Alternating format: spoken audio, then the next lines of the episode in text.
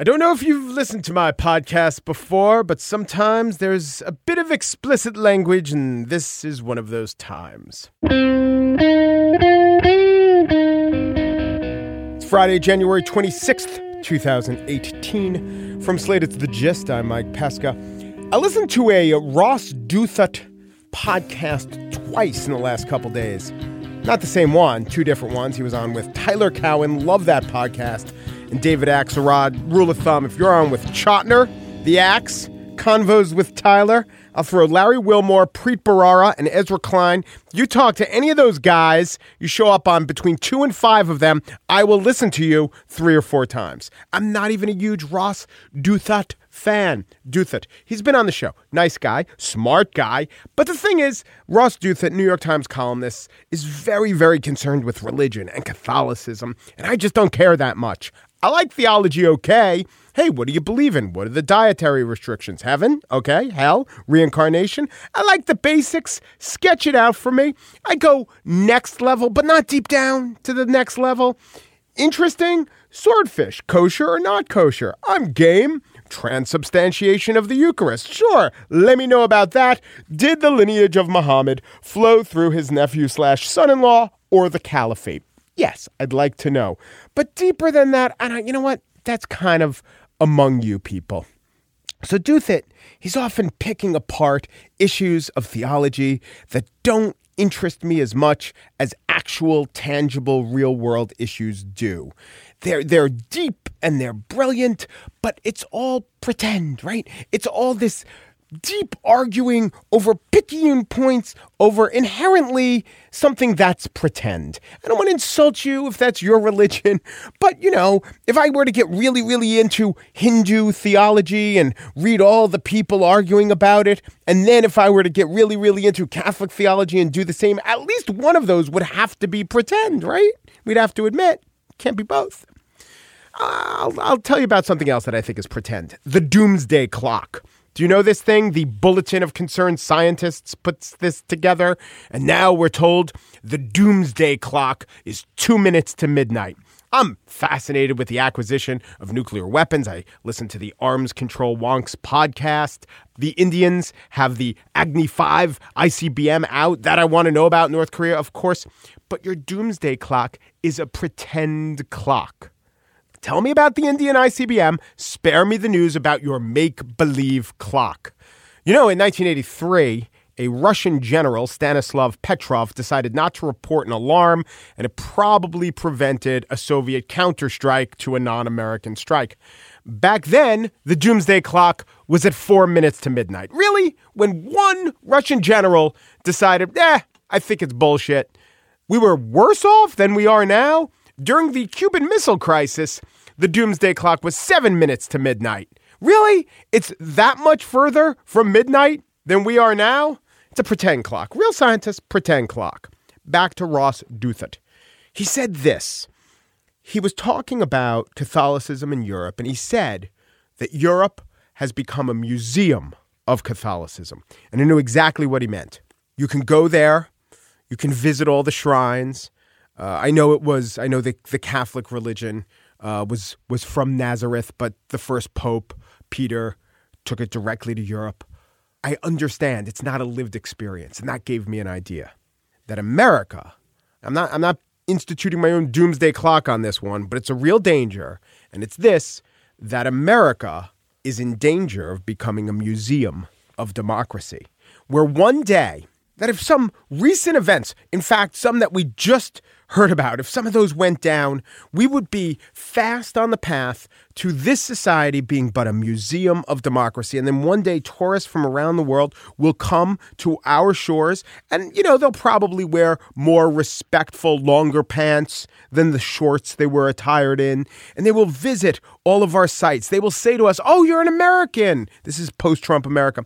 You know, I visited Constitution Hall and I visited Gettysburg, and it's just so fascinating. It's just so beautiful beautiful. And of course, I paid the suggested admission price. I'm not a monster. I put a few bitcoins in the collection plate because I know you guys want to restore the relics, the Declaration, Obama's first inaugural, the map of that last ungerrymandered swing district. It's all very important. This Western European will tell you. And then they'll even tell you, you know, we went to the glass of collections of letters to the editor. Such a thing. Saying we were wrong to vote the way we voted, that we had information and we allowed the information to change our mind. I thought that was fascinating. The tour guide did mispronounce the phrase, respectfully disagree. So, I don't want to be too histrionic about this. I think we're at least nine minutes to doomsday when it comes to this, but America could become but a museum to democracy. You know who we just found out is the number one guy who's stopping that? It's Don McGahn. I did not figure that would happen. On the show today, it is an Antentwig, our three week segment where we collect all the listener feedback. But first, from these northeastern climes, let us go across the country to the Pacific Northwest. Now, a little bit further down, a little bit further, right there, nestled in the coast. It's Portland, home of the series Portlandia, where Fred Armisen and my guest, Carrie Brownstein, have held forth for eight years.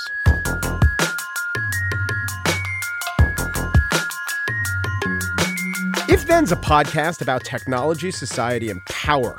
Each week, Slate's April Glaser and Will Oremus will take you on a lively tour of the tech news that actually matters, from fake news in your Facebook feed to the algorithms that want your job to the Uber drivers who want a job with benefits. Babies. On the show this week, the world of YouTube stars. A bit culty and a bit broy. Listen every Wednesday to If Then. The IFC show Portlandia is in its final season. In similar news, the actual city of Portlandia will be shutting up and becoming Indianapolis. It's kind of sad. I was thinking about Portlandia. So, if Black Mirror is the worst implications of technology that might exist three years in the future, some of Portlandia is the funniest implications of technology that exists three minutes in the past. Plus, the world's gentlest bands. One of the brilliant uh, performers and creators of Portlandia, Carrie Brownstein, is with me here. She was also in a really good band called Sleater-Kinney. Hello, Carrie. How are you? Hi, Mike. I'm good. How are you? Are you sad about this? I am. It's bittersweet. Uh, you know, we were in charge of it ending. We didn't get canceled. We felt like eight years was a long time. Euthanasia. That's very Portlandia. yeah. It is very much. It's very DIY. right now, we're just in this kind of liminal space. It's going to really hit me, I think, in the spring when we would normally be writing again. Mm-hmm. And there's just this space, this empty space where Portlandia used to be. I must say that talking about it in the past couple weeks doing press has really made it feel more pronounced. Right, because it's over for you, it's just not over for us. Luckily now, you know, shows just have this sense of being a little more infinite. You know, they're not so much locked into time or space unless it's like a, you know a sports or some kind of live program that you feel like you really need to watch it now to be part of the conversation. So many shows you know people it's just right off the a la carte menu and people are kind of watching it at their own time. So when you started you're obviously a funny person but not a person known for comedy. Did they have to sell you to ifc was there any like fred saying you know vouching for you? Uh no. Although I, w- I will say Fred was married for a while, and at his wedding, he had only one person speak, mm-hmm. and it was me. I was sort of the best man, and this was uh, a wedding. Uh, he was on SNL at the time, so there was a lot of heavy hitters, as you can imagine. I, th- I think I know who he was married to. Yeah, I'm sure you do. and um, so, so we have this room full of all of the SNL Illuminati at the time. you know, these just Tina Fey, Amy Poehler, literally just some of the funniest people, plus Lorne Michaels. And I didn't really know at the time. I was very nervous to just stand up and, and give a, a toast that was heartfelt, but also, you know, you want to you want to be funny and make people laugh. And I did that successfully, and, and time went on. Um, and Fred said, you know, that was kind of your audition for Lorne. I was like, what?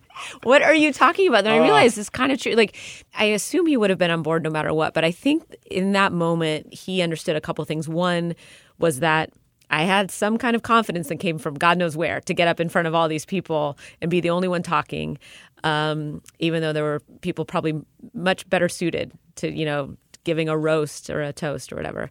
Um, and that also that he saw what Fred meant to me and what I meant to him and what could possibly come of that creatively. Yeah.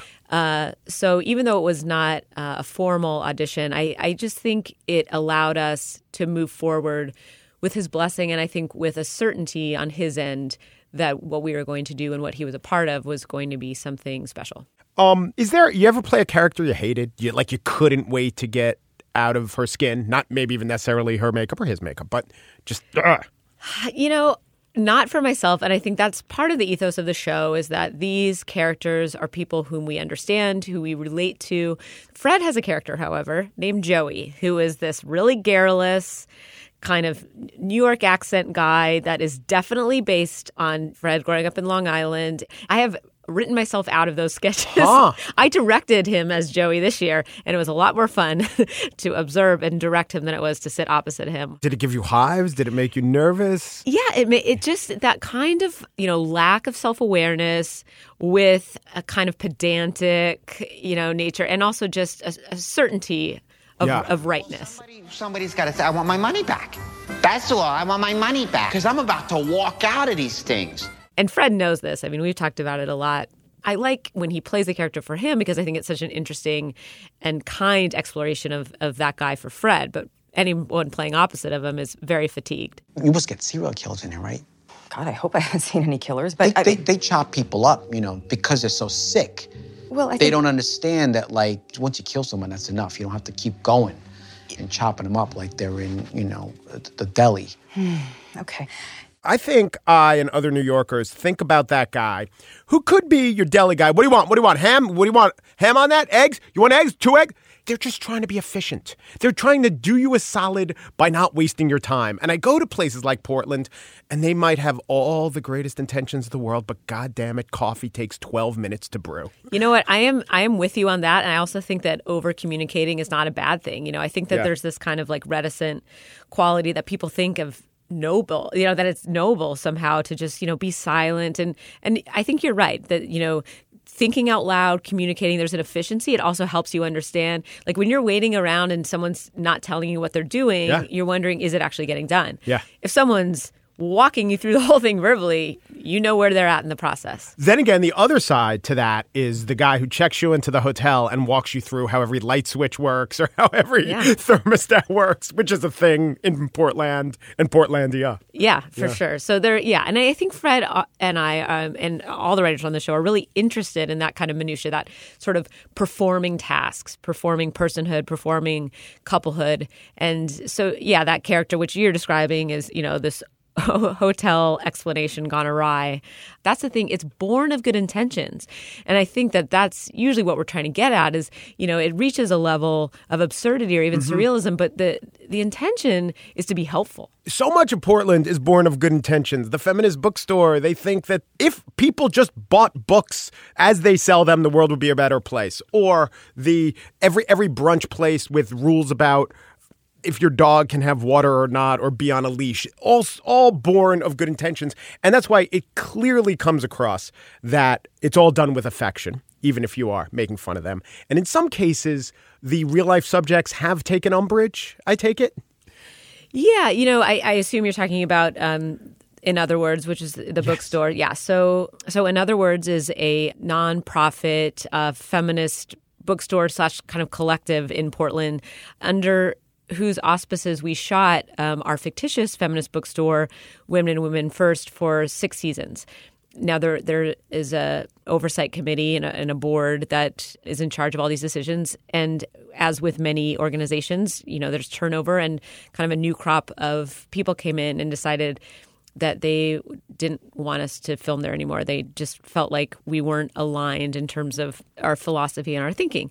Now, at the time, I remember a lot of people picked up on the stories, you know, kind of thinking like, oh, this is so Portlandia that these, you know, Right. people, but we apologize and we respect your desires. And I actually ended up just donating a couple hundred dollars to their organization and just saying like, thanks for, you know, thanks for the good years. I think that's the perfect response because, first of all, it's kind of perfect. Like, they are embodying what they're supposed to be. If they say, you know, you've gone too far and some of these jokes are really hurtful, like that's perfect. We're, that's totally in your personality. Exactly, and, Yeah. it, and it's something that I really respect. And you know, there's there's no reason to to make it into something Yeah. than just a conversation between two different entities. And we might not agree, but you know, it's not contentious. And in terms of comedy, maybe art, but all comedy, you know, a wall's funnier than some sort of trampoline. Uh, Yeah. If everyone in Portland is like, oh, we get the joke, eh, it stops being such a good joke after a while. Yeah, and I think it is, you know, it's tricky for people, you know, there's cities, bigger cities that are used to seeing themselves reflected back via, you know, mass media. Right. And no one ever thinks that every show taking place in New York or Chicago represents every Chicagoan or every New Yorker. Right. That's impossible. These are diverse cities are not monoliths. Perfect Strangers did, though, for Chicago. Just wanted to. you know, you are that. you Yes. are definitely right, and W- lots of and, and. WKRP. That Yeah, was that yes, was that Cincinnati. spoke of That's actually the only Cincinnati. Cincinnati. I know. It's just a radio station, and everyone lives inside of it. Um, but you know, but you take a smaller city that it is a city that is self-conscious. It's a city that um, is sensitive. You know, Pacific Northwesterners are a, we're sensitive people. So, but we're also not all the same kind of people. So I get that. You know, all of a sudden they feel like the rest of the world is looking at them as if they're only these really precious, you know, overconcerned people, and and they're not. It's just one our take on it, and also Portland was just kind of a stand-in for a mindset that definitely exists all over the place. Well, that's the thing that happened over the eight years. America, well, it's probably gone in a couple directions, but one of the directions is a lot of the cities in America and a lot of urban America and a lot of uh, what you might call, you know, bohemian America, yuppie America has become much more Portlandia. Yeah, I mean, I mean, I think you know, in terms of our real lives, kind of emulating what we do online, where what we do online is we filter out everything we don't want to hear or see, and we have these highly curated selves, and we you know show people on social media a version of our lives that we kind of want to portray, and we cut out all the stuff that's unsavory, and people kind of did that in their neighborhoods. You know, they started making these like highly curated neighborhoods and just thought like "Yeah, I want to be able to walk around and just get the kind of coffee I want that caters to my particular needs. And obviously, what our show I think was actually doing, and we don't think of ourselves as separate from the people we're portraying, is really questioning the entire time like, what is this idealism and ideology born of? It's kind of born of the privilege that let this ideology form in the first place, you know. And I think slowly, some of you know, in real life, and also some of our characters started realizing, well, what are we cutting ourselves off from when we curate our lives so much? You know, when we sort ourselves away from other people that are not like us, and is there a benefit to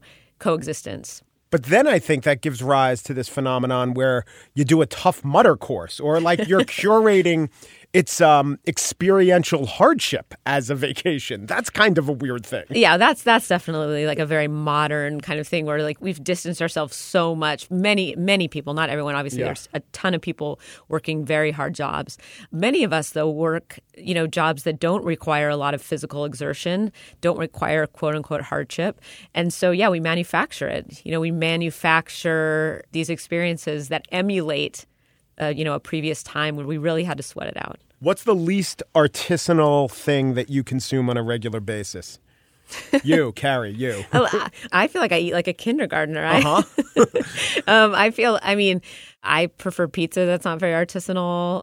I actually think there's a slight backlash where there's now I see like mac and cheese on every menu. It's not like we're kind of returning to like diner style food because it's like got too far in the other direction. But I, I Yeah, but the, sometimes the cheese is, you know, a sage. a Gruyere. Yeah, yeah, yeah, a Gruyere. yeah. Um, I don't know. Pizza, I guess, is not very. Tap water is not very. Me too. Tap water. Tap my- water. And, and I don't need a wooden bottle to drink it out of. Yeah, and it's gluten free naturally. So Yeah, that was good. We were ahead of that curve. Yeah, yeah. I remember like 12 years ago, Cheerios marketed itself as cholesterol free. And I was like, was there ever a question? But now one of these trends about things you can't eat and all the things that were ne- no one ever thought were gluten are putting their hands up like, we're gluten free. It's like, yeah, you're a fire hydrant. Of course you're gluten free. it's crazy. This is what I'll miss most with Portlandia going and leaving the very specific observation that you don't realize so many other people have about a trend like gentle bands. You know? Right. It's a lot of the music stuff. You guys are so good on putting your finger on this musical trend and never skewering it. And I think you both have excellent credentials, and no one will think that you're parachuting in and don't know what they're talking about or really trying to mock them. But it's so good. It's so precise. Thanks. Yeah. I, you know, both Fred and I, and then Jonathan Krisel, who's our co creator, we all came up at a time where music for us was so formative, really just was the lens through which we interpreted the world, uh, kind of helped define who we, you know, were and who we are. We came up in very particular, like punk rock scenes, uh, self righteous, but also really important, like really putting out a lot of interesting, interesting work. And uh, I think we will always exalt that form and want to pay homage to some of the people that really influenced us. And yes, I think some of our keenest, most keen observations are about music and the particularities. It was so much a celebration of the things that we have affection for. Carrie Brownstein of Portlandia, season eight, the final season is upon us on IFC and then in Netflix. Not by DVD anymore, guys. Just stream that shit. Thank you, Carrie. Thanks for having me on.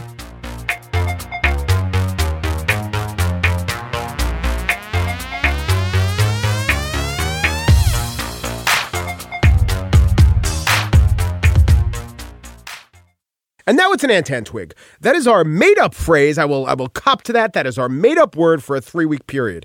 Couple of things. Since I made it up, I could expand the definition. And yes, I know the last time we did this was December 1st. But let me just make my case here. A three week period can expand between two months. In fact, statistically speaking, most three week periods do. Think about it. So the last one was in December.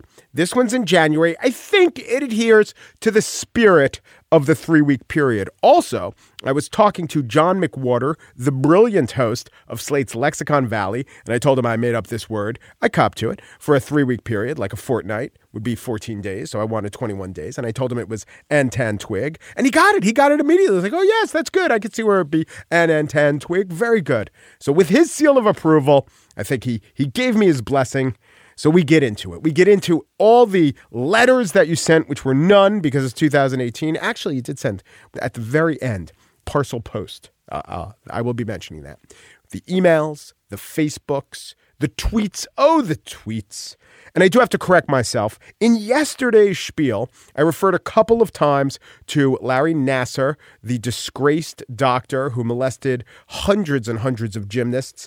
And while I did say that he was affiliated with Michigan State, I also misspoke on a couple of occasions and said the University of Michigan looked into him and University of Michigan doctor. Nothing to do with the University of Michigan. It's Michigan State, whose president actually yesterday resigned over what Larry Nassar did. And another correction, and this one I appreciate, this one comes from Ben Utter. I had made a reference to St. Stephen, his body being riddled with arrows, not St. Stephen. I was thinking of St. Sebastian, but now you're saying, wait, but St. Stephen, that guy's a Catholic saint. No doubt he died in a horrible way. Of course he did. He was stoned to death. And, and still, his relics, his portrait, often depicted with three stones one on each shoulder, one on the head. Very sensitive, St. Stephen. St. Stephen was Jewish, and he criticized some of the uh, some of the elders of Judaism who were anti-Jesus, and he was tried and he was stoned to death. And because he was Jewish, if, if you know this about the Jewish tradition, sometimes you visit a grave and you know you put a stone on it to say I'm here. I'm wondering if his family did that, or if they thought in that particular case it was insensitive. Should I not be making these jokes too soon? The guy died in 34. Not 1934 or 1830, just 34. He died in 34, born in 5, died in 34, which is like middle age back then.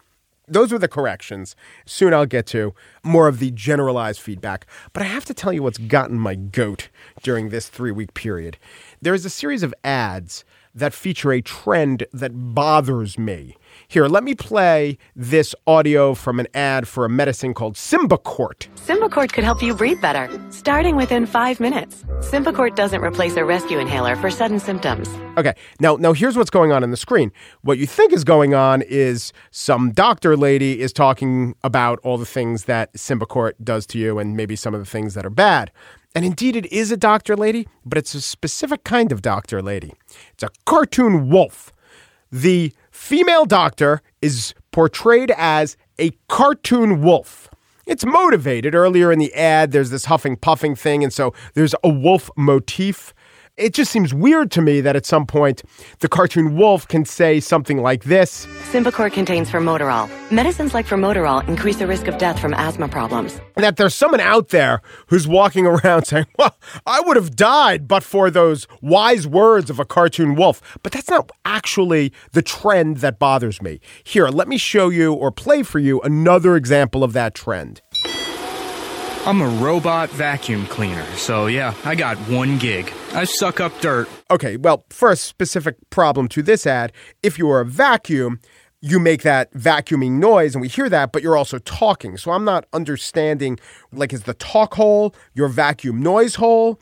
Or is the vacuuming noise we're hearing? How can you both be talking and vacuuming unless it's like to a vacuum, vacuuming is making a noise out of some other part of the, shall we say, body?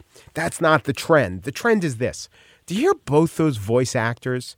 They made absolutely no effort to get in character. And it's not their fault.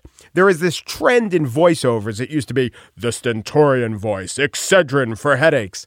But then it became the regular guy or the regular gal. Sure, the female wolf, she sounds pretty accomplished. She probably does Peloton. She's a high achiever. You know, she blows down pigs' houses on the weekends. She is a wolf but it's the regular, approachable person. And that's fine. These people, these voiceover people, get hired to do this. My friend Luke does this every once in a while. I'll be watching an ad for the Amazon Fire Stick, and it'll be Luke's voice.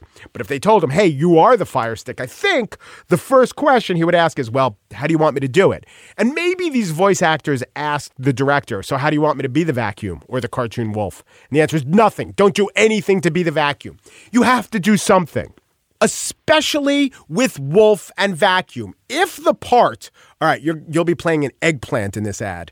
And if you just want to do that as your regular voice, I think that's fine. No one knows what an eggplant sounds like. But a wolf, and a vacuum, they have distinctive sounds associated with them. To not incorporate those sounds into the portrayal is commercial malpractice. Okay, moving on to my show specifically, The Gist. You listen to it. Kerry Farrell writes in I was interviewing uh, an author, Russell Shorto, and we were talking about uh, a historical revolutionary figure who was a shoemaker.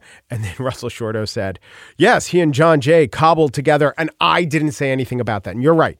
If you ever hear an opportunity for me to make a great pun and I don't make it, do let me know. I need to collect these things. Another correction. I originally said that Eric Burdon, the Animals cover version of Nina Simone's Don't Let Me Be Misunderstood, according to Rob at SGH, other way around, the Animals covered Nina Simone. Matthew, or actually, as I read this more closely, Matt Jew, writes in I was talking to Maria Konnikova, made a reference to the vegetable succotash. the vegetable succotash. Matt writes, and this echoes something that Sandra Gustafson noted to us on the Facebook page facebook.com slash slate gist. Succotash is a medley of vegetables based in corn and lima beans, not a vegetable. And there was a good subject line subject, suffering succotash. In fact, he was.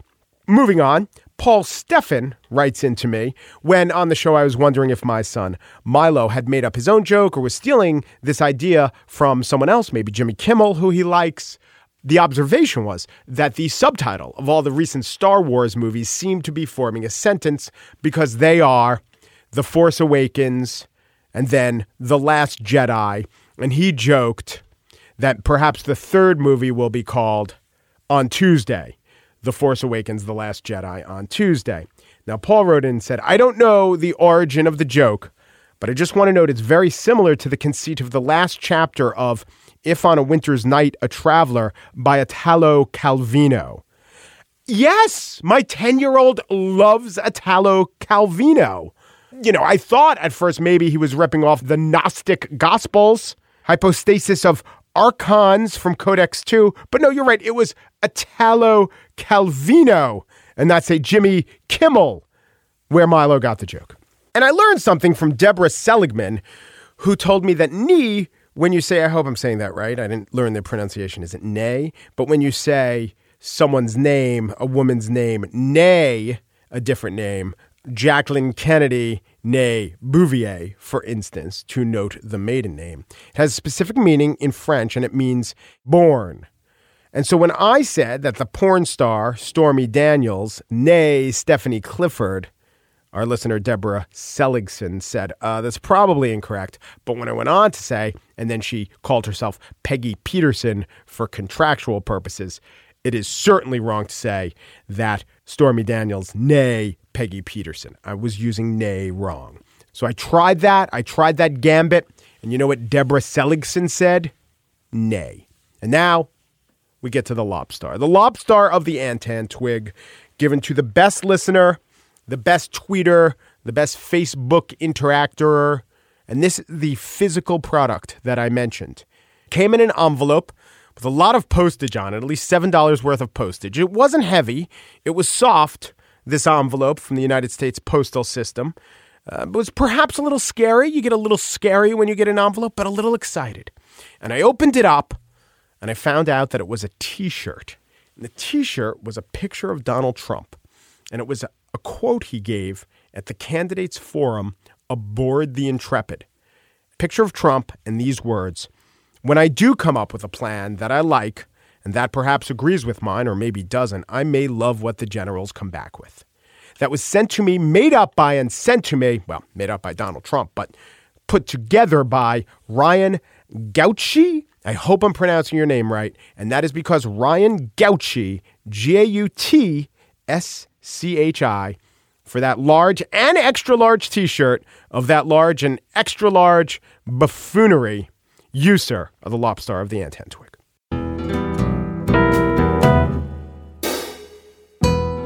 And that's it for today's show that just was produced by Pierre Bienaimé, who sports an apocalypse abacus. Just senior producer Mary Wilson has invented the Kablooey sundial.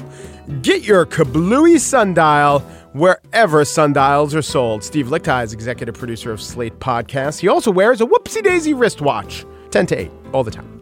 The gist. It is here that you will find the original Fiery Hellscape Egg Timer. Set it and forget it. Umpru, depru, dupru, and thanks for listening.